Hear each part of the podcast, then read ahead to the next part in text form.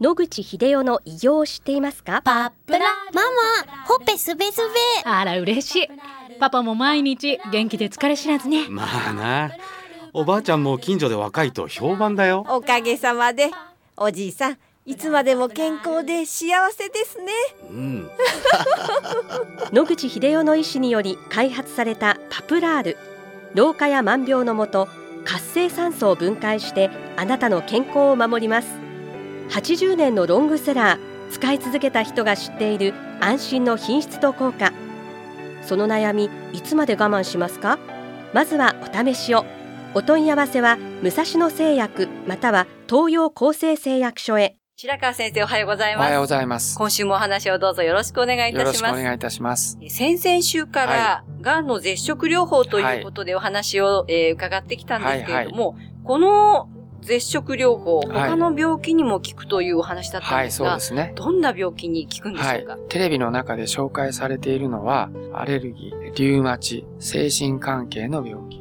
いろんな病気について解説されていて、絶食療法によって7割から8割ぐらい分野で違いますけども、それくらいの確率で皆さん、あの、良くなっておられるというふうにテレビでは紹介されています。はいえっ、ー、と、例えばアレルギーの場合なんですが、はい、糖分が遮断される、そして、えー、脂肪が燃焼されて、はい、えー、ケトン体使われていくということですが、それでどうしてアレルギー症状が良くなるんでしょうか、これはもう正直言って私の考えですけれども、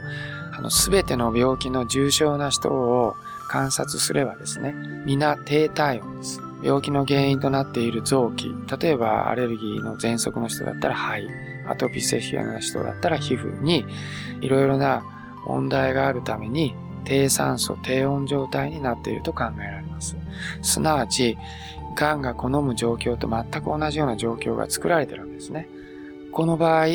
アレルギーの患者さんには癌は存在しませんが、アレルギーを起こす素因の遺伝子群は持っておられるわけです。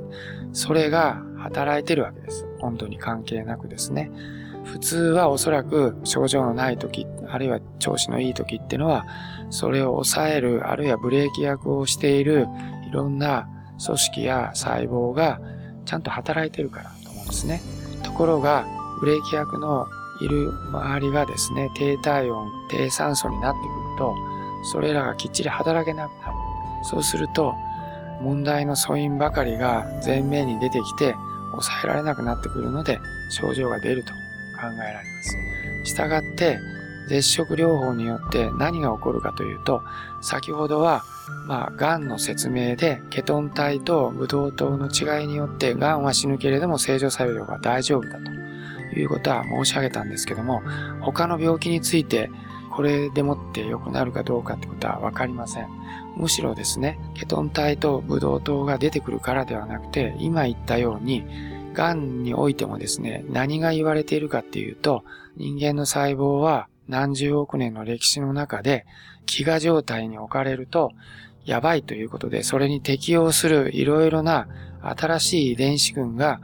あの、働いて出てくると。これまで眠っていた遺伝子群が働いてくるということが、その番組の中でも歌われています。一方、癌細胞は遺伝子がうまく働かないので、かつての細胞の中に組み込まれた危機管理の遺伝子が出てこないので、うまく対応できないというふうに説明もされています。これと同じようにアレルギーの人は、アレルギー素因の遺伝子群とそれをまあ抑える遺伝子群があると。危機管理によって抑える遺伝子群が非常に活発に動くと。その時に酸素を与えたり体温を上げたりするということと併用しますと、それらが非常に機能して問題の体質の遺伝子群を抑えることになるために結果としていろんな病気で症状が治ってくるということになると私は思っています。はい、よく断食道場というのがありますが、はい、そういった効果があるということなんですね。はい、断食道場もいろいろありますね。それであの、半年ぐらい前でしたかね、榎本さんって方が30日間飲まず食わずでお過ごしになって、まあそれの方が調子がいいんだと、とおっしゃってましたね。それは、あの、食べないとですね、活性酸素が少なくなるようですね。ですので、まあ、いろんな組織の障害、それによって起こる、まあ、組織の低温化、低酸素化と、たくさん暴飲暴食することによって起こっているというのは裏返したと思いますね。先生、一つちょっと質問があるんですけれども、はいはいよく低血糖発作というのを伺います。はい、これは、この場合は大丈夫なんでしょうか？はい。低血糖になると、自律神経の交感神経を興奮させます。交感神経というのは危機管理神経なんですね。人間は今見たく百獣の王ではなかったので、昔は恐竜だのなんだかんだのに囲まれてたわけですね。人間の祖先は。もうそういう場合は、あのいち早く逃げるしかないと。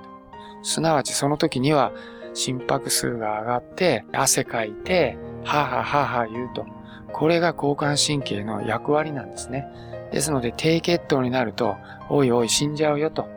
なんとかしろよと言って、他の臓器もフル回転してそれを交感神経は出すわけですね。ですから、逆に言うと、低血糖にならなくても交感神経を刺激すると同じ症状が出ます。ですので、この低血糖によるそういう症状は交感神経が原因であるということがわかりますので、まあ、交感神経がそのようにして危機管理ができている間は大丈夫だと思います。あの、目安としては、血糖値50を切ると、はい、あの意識を失う危険があります。はい、ですので、今言ったように発汗してどうのこうのしてるっていう時は、交感神経がまだ十分働いている時なので、えー、リカバーできる範囲内にあると考えられます。そのまま糖分遮断して、えー、断食を続行してても大丈夫という。これはやっぱり経験がある人がついてないと、その大丈夫っていう判断 OK なのか、あの、今言ったように白川が、あの、汗出たら大丈夫って言ってて続けたらひっくり返っちゃったってこともあり得ますので、私としては、まあ、やるときは、その断食道場でやるときは、それなりの経験のある、えー、方についてもらって、まずやって、自分の体がどのように反応するかをきちっと覚えてから、個人でした方がいいと思います。ありがとうございます。はい、またお話をよろしくお願いいたします。はいお話の相手は FM 西東京の飯島千尋でした。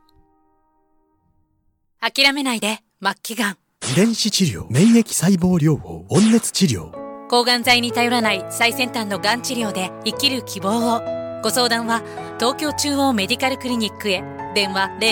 6274-6530 03-6274-6530